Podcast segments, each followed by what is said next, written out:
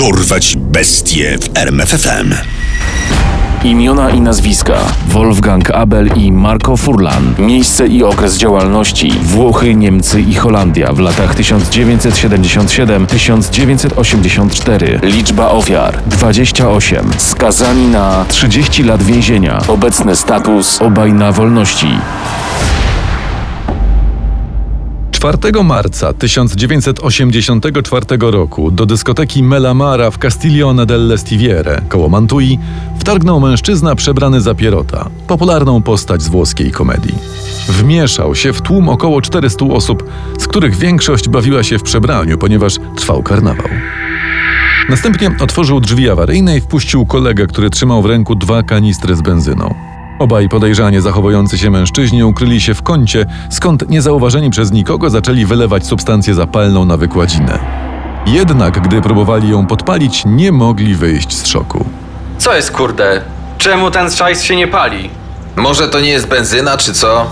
Piromani nie zdawali sobie sprawy z tego, że po pożarze w jednym z turyńskich kin w lutym 1983 roku we Włoszech weszło w życie rozporządzenie, zgodnie z którym materiały, którymi wyłożone były lokale publiczne, musiały być ognioodporne. Zatem wykładzina, choć zajęła się ogniem, tliła się ledwo co. Dym zauważył ochroniarz, który bez problemu ugasił pożar.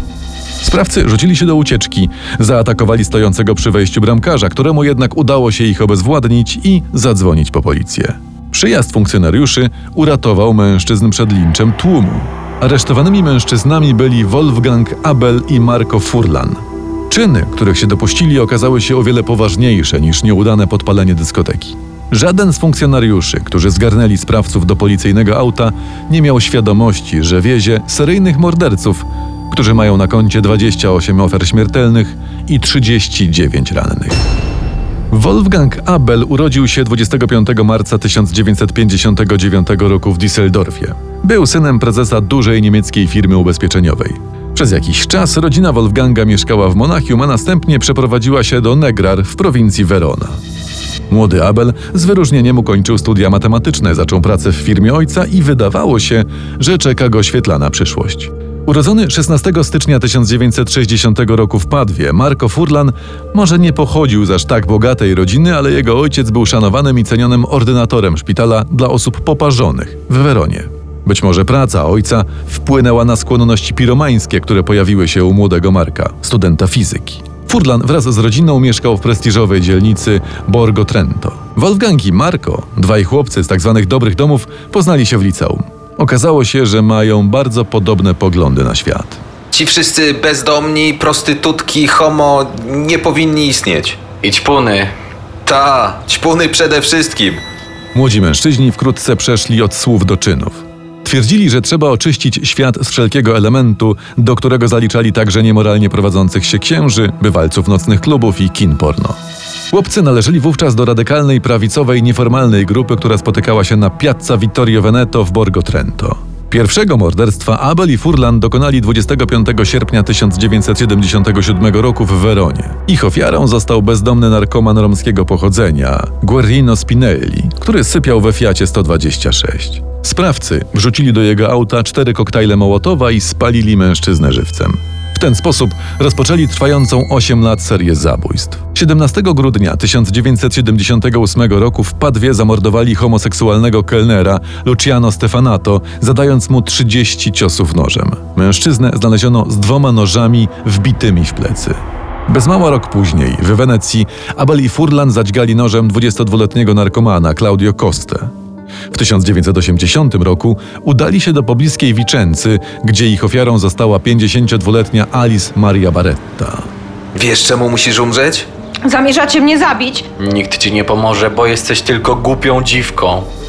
Trudniąca się prostytucją Baretta zginęła od ciosów siekierą i młotkiem. Była kolejną osobą, którą mordercy postanowili ukarać za niemoralne prowadzenie się.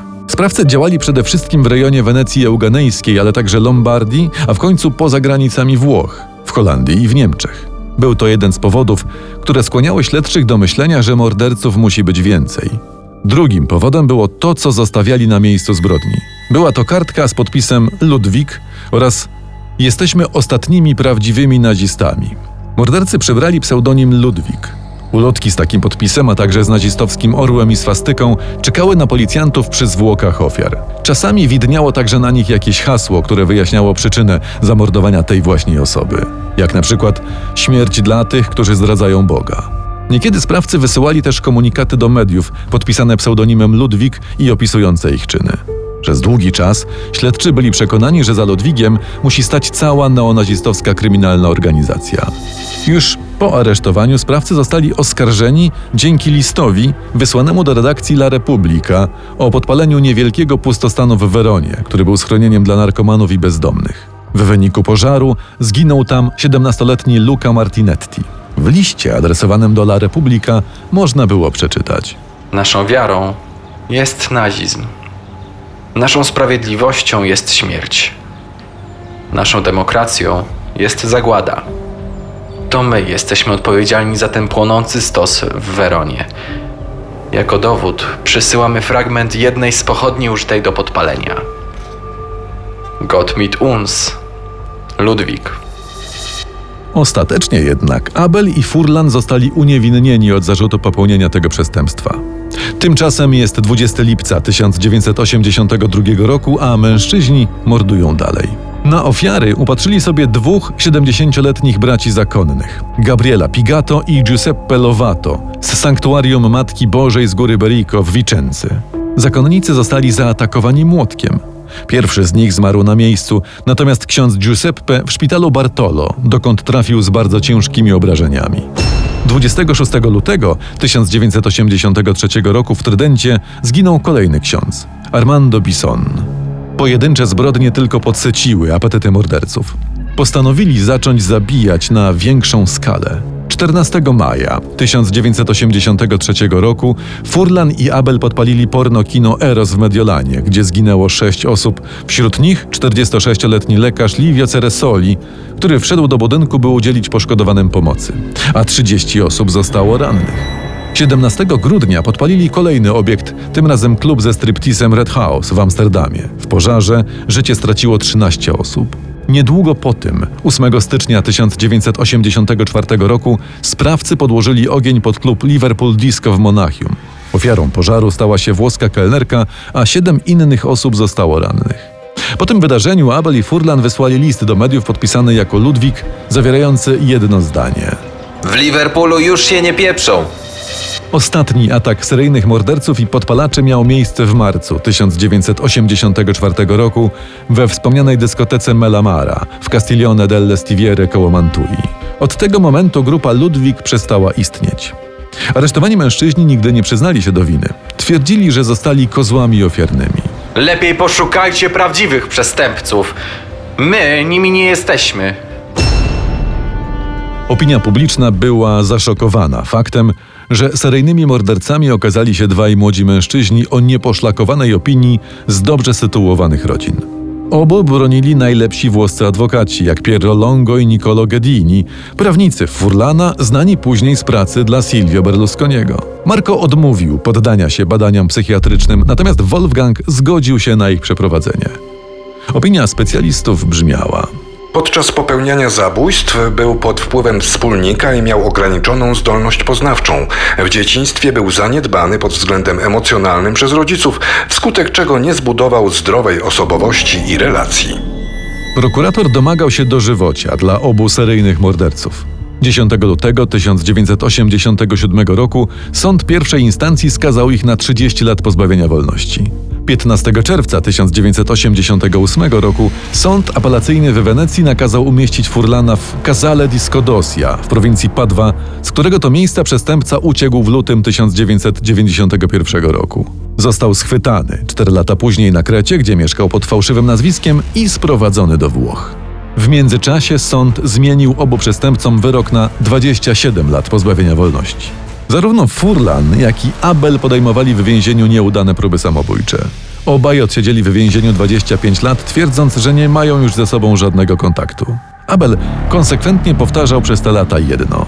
Nigdy nie miałem sympatii pronazistowskich. Jedyne co zrobiliśmy złego, to podpaliliśmy tę dyskotekę koło Mantui.